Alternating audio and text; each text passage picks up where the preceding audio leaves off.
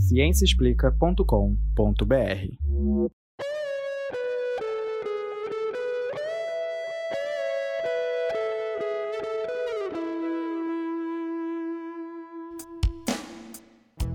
Olá, amante da ciência. Esse é o Microbiano, o podcast que traz novidades da microbiologia e imunologia, especialmente para você.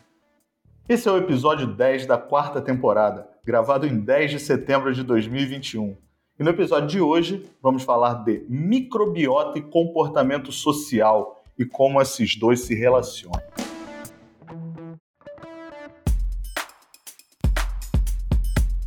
Bem-vindes, bem-vindas e bem-vindos ouvintes do Microbiando ao nosso podcast que traz as novidades do mundo da microbiologia e imunologia para você.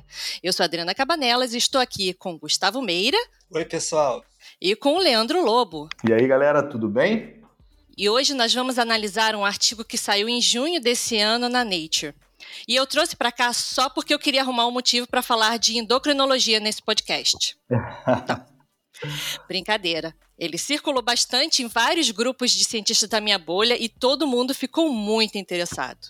É, pois é, o artigo chamou muita atenção mesmo. A gente já sabia que a microbiota intestinal é capaz de regular um monte de coisas, é correlacionado com um monte de doenças, mas controlar o comportamento social, isso aí pareceu novidade. É, mas talvez nem tanto, né? Já tem estudos anteriores em camundongos que mostram interação entre as duas coisas, que comportamentos sociais mudam com a microbiota presente. Também tem aquela história que a gente já comentou aqui no Microbiando sobre a capacidade dos micro-organismos do intestino influenciarem o quanto você deseja certas comidas, por exemplo, né?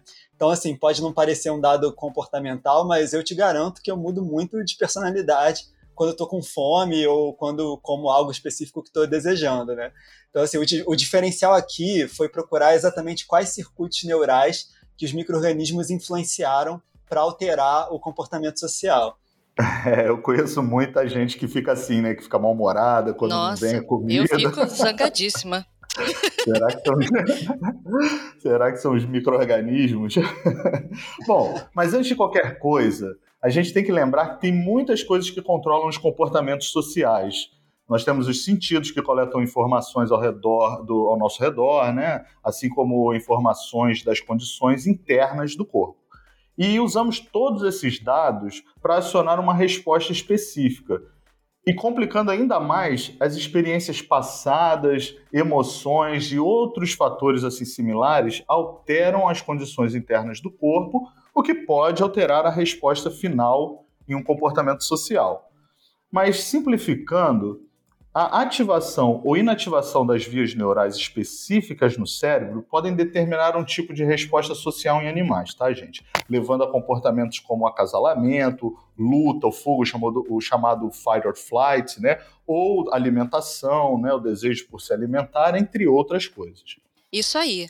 E esse artigo com uma tradução livre, a microbiota regula o comportamento social via neurônios de resposta ao estresse no cérebro, juntou pesquisadores da Califórnia e de Taiwan para procurarem qual a via de comunicação entre a microbiota e o cérebro. Os autores começaram confirmando que camundongos sem colonização microbiana, também chamados de germ-free ou livres de bactérias, tinham atividades sociais reduzidas quando introduzidos a um camundongo estranho, né? Isso comparando com é, roedores livres de um patógeno específico, né? Que seriam camundongos normais, é, que não estão doentes, é, e que mantêm uma microbiota complexa, né? Esse grupo eles chamam de SPF. Então, assim, em relação às atividades que não eram sociais, os camundongos se comportam igualmente mas é, quando os animais não eram colonizados com micro-organismos, ou mesmo quando você tratava esses animais SPF com um antibiótico de amplo espectro, né, esse grupo aí chamado de ABX, né, tratado com antibiótico, também passou a interagir menos socialmente, assim como aqueles livres de bactérias. É, gente, só, deixa eu só fazer um parêntese aqui para explicar para o pessoal o que, que significa esse SPF, é o Specific Pathogen Free, né? São é, camundongos que são testados e a gente garante que eles não têm nenhuma infecção, nenhum microorganismo infeccioso ali, né, causando doença. Eles têm uma microbiota saudável, vamos dizer assim, não estão doentes, não tem nenhum vírus ou bactéria causando doença. É, além disso, o antibiótico ele só diminui o comportamento social quando ele é ingerido. Quando eles tentaram injetar o antibiótico de forma sistêmica ou diretamente no cérebro, esse comportamento social continuava normal, mostrando que não seria por um efeito tóxico do antibiótico no cérebro, ou pelo menos um efeito do antibiótico no cérebro, seria exatamente pela perda da microbiota intestinal. Beleza. Então a hipótese deles é que o antibiótico ele vai né, destruir as bactérias que vivem no intestino e isso, por sua vez, vai causar uma alteração no comportamento social. Mas claro que a gente não podia descartar, ou eles, no caso, não poderiam descartar, que a própria molécula lá do antibiótico estivesse causando esse efeito. Então, eles testaram, assim, injetando direto no cérebro dos animais, né? Mas só dá certo quando o animal ingere o, micro, o, o antibiótico e aí ele tem ação lá no trato gastrointestinal destrói a microbiota e isso faz os camundongos interagirem menos com outros camundongos. Mas isso não muda outros comportamentos. Pois é. E daí, medindo a ativação neuronal nos camundongos, né, os autores viram que, após esses encontros sociais, havia ativação de áreas cerebrais associadas com a resposta ao estresse, de maneira muito mais intensa nesses animais sem colonização microbiana é, e nos animais que foram tratados com antibióticos, do que naqueles animais que ainda tinham microbiota. E sabemos que as bactérias do trato gastrointestinal modulam o eixo hipotálamo hipófise adrenal em camundongos. Né, isso já é sabido. E afetam a produção de corticosterona. E aqui eu vou entrar com uma explicação de que é, em humanos, o principal glicocorticoide produzido pela adrenal é o cortisol mas nos roedores é a corticosterona. Então, por isso que vocês vão ouvir muito mais esse nome, apesar de, do cortisol ser um nome mais conhecido né, pelo público em geral, porque em roedores esse não é o hormônio principal que é produzido principalmente, que no caso é a corticosterona. Então, uhum. e esses hormônios eles são conhecidos por regular a resposta ao estresse. Tá, então quanto mais hormônio, maior o estresse? Como é que funciona isso aí, Adriana? Uh, não exatamente. Essa era uma das aulas que eu mais gostava de dar na graduação e eu vou ter que me segurar muito para não me empolgar e ficar aqui muitas horas explicando de forma muito, mas muito reduzida. O eixo hipotálamo hipófise adrenal começa com a secreção de hormônio liberador de corticotrofina e vasopressina pelo hipotálamo. Né, que é uma região do cérebro, que ativa a secreção do hormônio adrenocorticotrópico na hipófise, que é uma outra região do cérebro ou não exatamente do cérebro, né? Ele fica abaixo do cérebro. É uma glândula chamada hipófise. Então, esse hormônio, o hormônio adrenocorticotrópico, ele vai cair na corrente sanguínea e vai estimular a liberação de glicocorticoides pelo córtex da adrenal, que é uma glândulazinha que fica em cima do rim. O cortisol, então, ele vai interagir com o seu receptor em vários tecidos alvos, que são muitos, tem muitos te é, desses tecidos alvos. E incluindo o hipotálamo e a hipófise, onde eles inibem a produção dos próprios hormônios que regulam a sua produção, que é o que a gente chama de retroalimentação negativa ou feedback, feedback negativo. Isso então vai fazer com que o próprio hormônio é, regule a sua própria produção, mantendo quantidades adequadas de hormônio no corpo. Mas, né, pensando sobre esse efeito sobre o estresse, o efeito mais conhecido que, o que os glicocorticoides fazem é a regulação do metabolismo energético.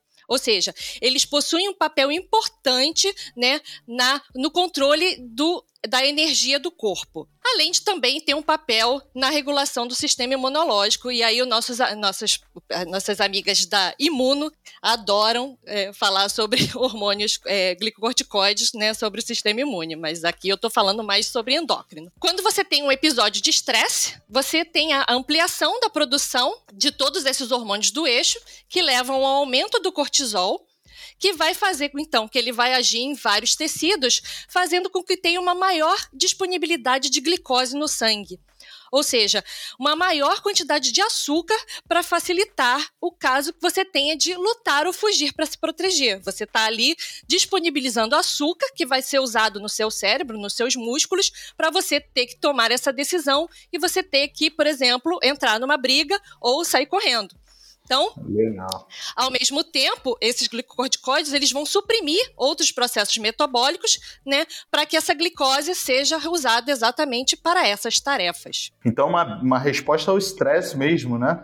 Porque te deixa pronto para agir, seja fuga, seja luta, mas você está pronto para agir, está com energia e todos os seus sistemas ali estão voltados, estão focados nisso, né?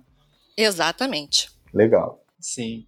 Bem legal mesmo. E tendo observado né, que regiões neuronais associadas ao estresse estavam ativadas, os autores então resolveram medir os níveis de corticosterona nesses animais. E eles viram um aumento muito maior desse hormônio nos animais sem colonização microbiana né, é, e nos animais tratados com antibiótico. E quando fizeram um transplante de microbiota dos que tinham microbiota para os livres de bactérias, isso corrigiu os efeitos sociais e diminuiu a corticosterona, mostrando que esses efeitos na inibição social são reversíveis. Impressionante, né?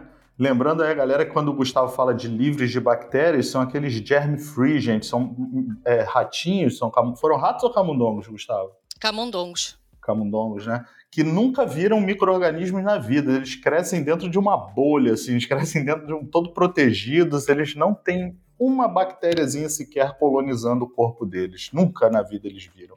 Então eles são completamente, têm um metabolismo aí bem alterado.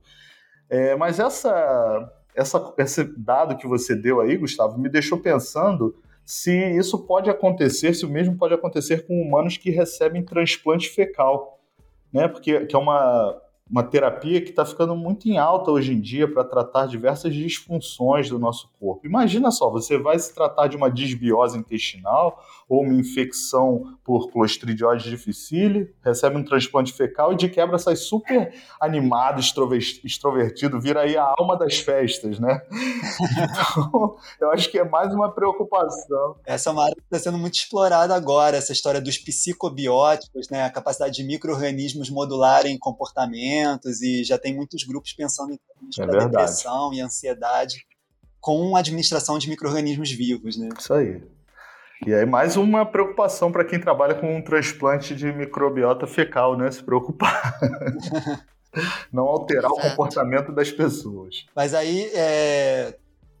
com esses dados, né, agora os autores precisavam confirmar o papel da corticosterona nesses animais, né, nessa modulação comportamental. Então, quando eles inibiram a produção desse hormônio de forma farmacológica ou cirúrgica nos camundongos sem colonização microbiana, esses animais mostraram um aumento da atividade social, mesmo sem inserir microbiota ali. E, para finalizar, é, os autores ainda injetaram corticosterona em todos os grupos e viram que todos os grupos tiveram piora nos comportamentos sociais, mas não nas outras atividades. Ou seja, a corticosterona parece estar diretamente envolvida né, nessa modulação comportamental que eles observam é, no início ali do artigo como algo relacionado à microbiota.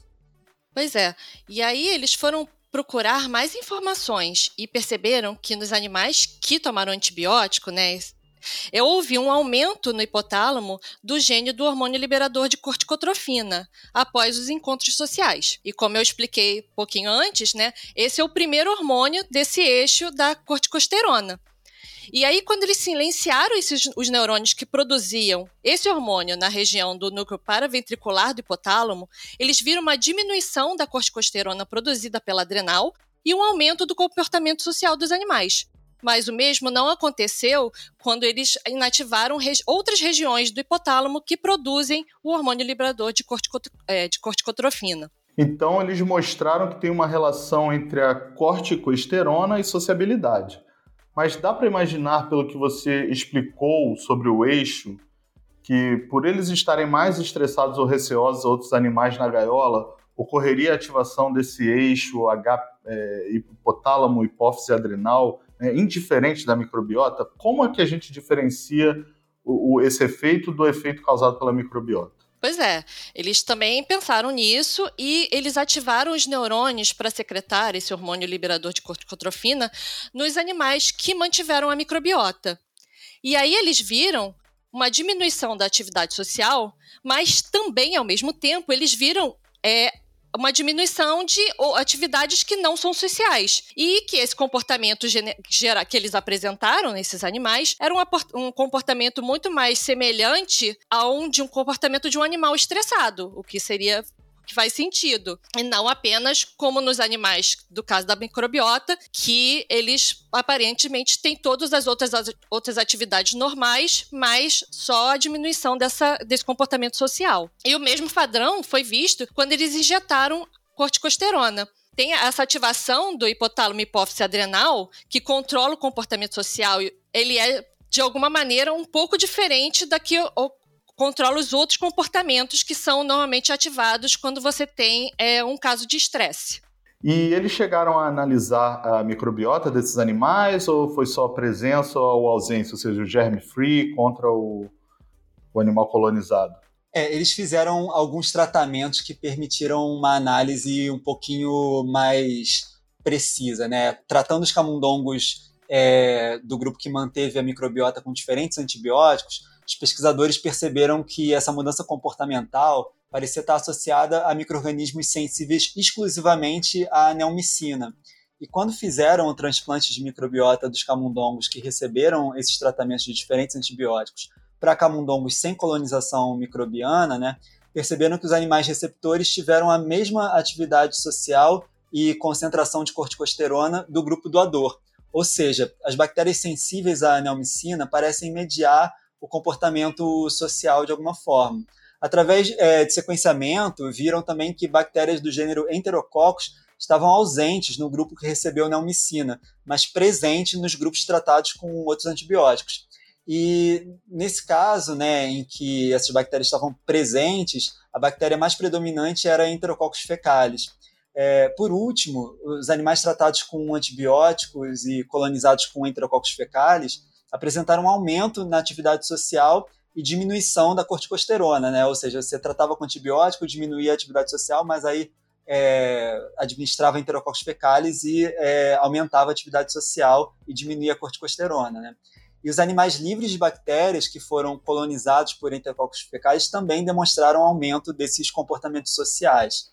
Então, dessa maneira, eles mostraram que a microbiota ela diminui a resposta ao estresse gerado durante o encontro com um novo comundongo pela supressão do eixo né, do hormônio liberador de corticotrofina, hormônio adrenocorticópico e corticosterona, que vai atuar nos neurônios que produzem o hormônio liberador de corticotrofina no hipotálamo. Então, você vai ter a inibição do eixo, começando pelo primeiro pelo primeiro órgão que tem o eixo, né, que vai ser o hipotálamo, e inibindo todo o eixo, e que apesar de que muitas coisas ainda precisam ser respondidas, né? Eu gostaria muito de saber qual é a molécula que essa bactéria produz que vai alterar, né, essa via que isso é uma resposta super interessante que eu espero que vai vir aí nos próximos artigos.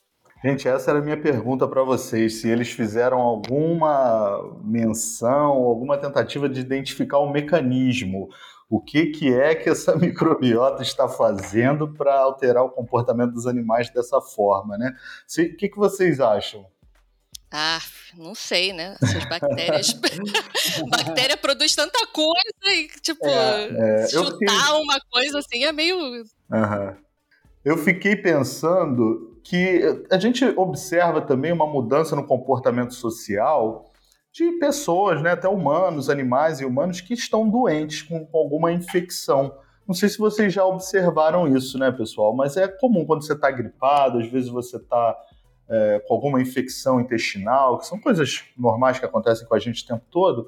Claro que você fica indisposto por causa dos sintomas da doença, mas já é documentado na literatura que essas infecções elas também geram uma modificação no nosso comportamento. A gente fica mais recluso, né? às vezes fica com sintomas assim parecidos com, com de depressão, você não quer interagir com ninguém, você quer ficar mais na sua.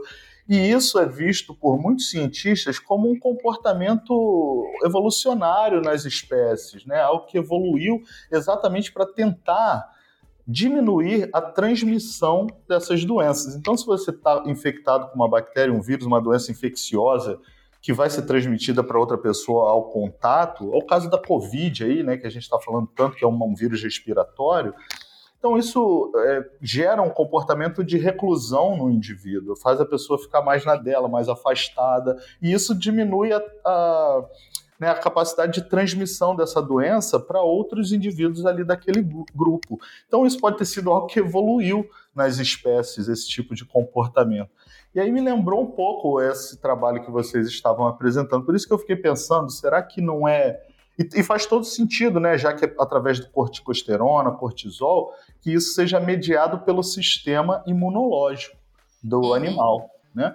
Então, assim, tem muitas coisas aí nos micro-organismos, como o LPS, que é uma molécula que fica na, na né, no envelope das bactérias, que é pró, muito pró-inflamatório, né, tem todas essas uh, peptidoglicana, tem toxinas, tem várias coisas que são produzidas por bactérias que vão causar ali um estalo no nosso sistema imunológico. Então pode ser que quando você altera a microbiota intestinal, o sistema imune já começa a olhar para aquilo, já fala, opa, tem alguma coisa diferente aí, essas moléculas novas, elas são meio pró-inflamatórias, eu nunca vi antes, e aí começa a desencadear esse comportamento de reclusão, de afastamento social. O que vocês acham dessa hipótese? Eu gosto dessa hipótese, eu total, eu, eu, eu sou bem time de que provavelmente é um, um, mecanismo evolutivo que faça com que você se afaste, né, para você de, é, diminuir o espalhamento da doença, uhum. né. E aí né? Teria que descobrir exatamente o que que essa, que que a, a Enterococcus faecalis está produzindo ali para fazer exatamente o contrário, né? Uhum. Tipo, em vez de deixar você mais antissocialzinho, está te deixando. Deixa animado. é, tipo, chama os coleguinhas para festa. Essa parte final que eu queria comentar, né? Porque vocês estavam falando, é, ah, tem moléculas bacterianas que são pró-inflamatórias, isso pode te deixar é, pode modular seu sistema imune e te deixar mais quieto e tal. Mas nesse caso, né, é curioso que eles veem que justamente nesses animais livres de colonização microbiana, não sei o que lá, você tem esse prejuízo social, né? E aí eu, eu, fiquei pensando que tá, certamente tem um metabólito aí envolvido, né?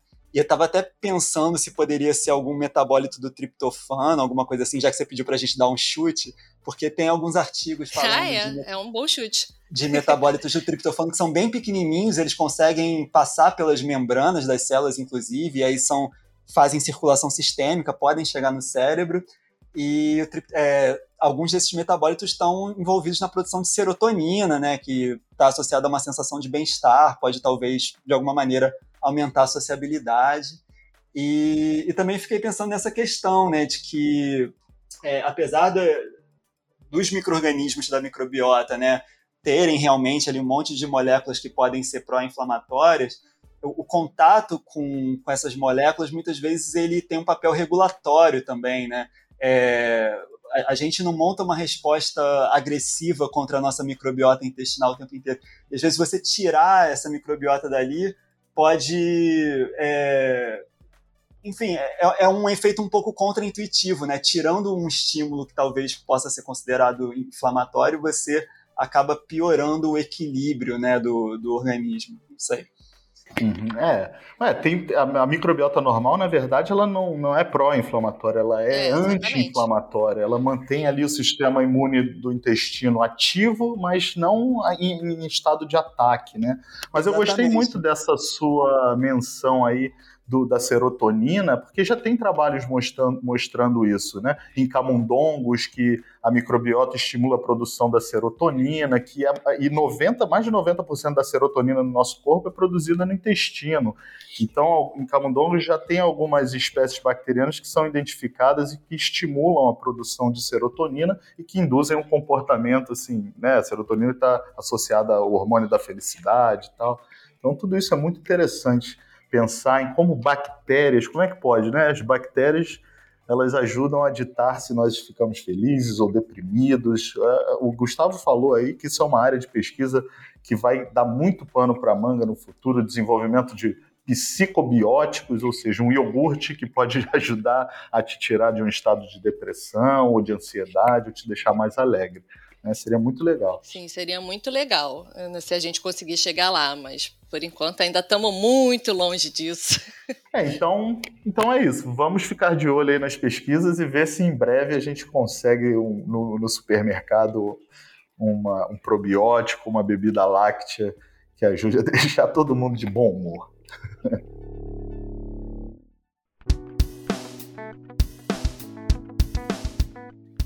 E esse foi mais um episódio do Microbiando. Esperamos que vocês tenham gostado desse episódio cheio de neuroendocrinologia. Perguntas, dúvidas, propostas de temas ou só se quiserem conversar conosco, mandem mensagem para as nossas redes sociais, microbiando ou pelo e-mail microbiando.micro.ufrj.br.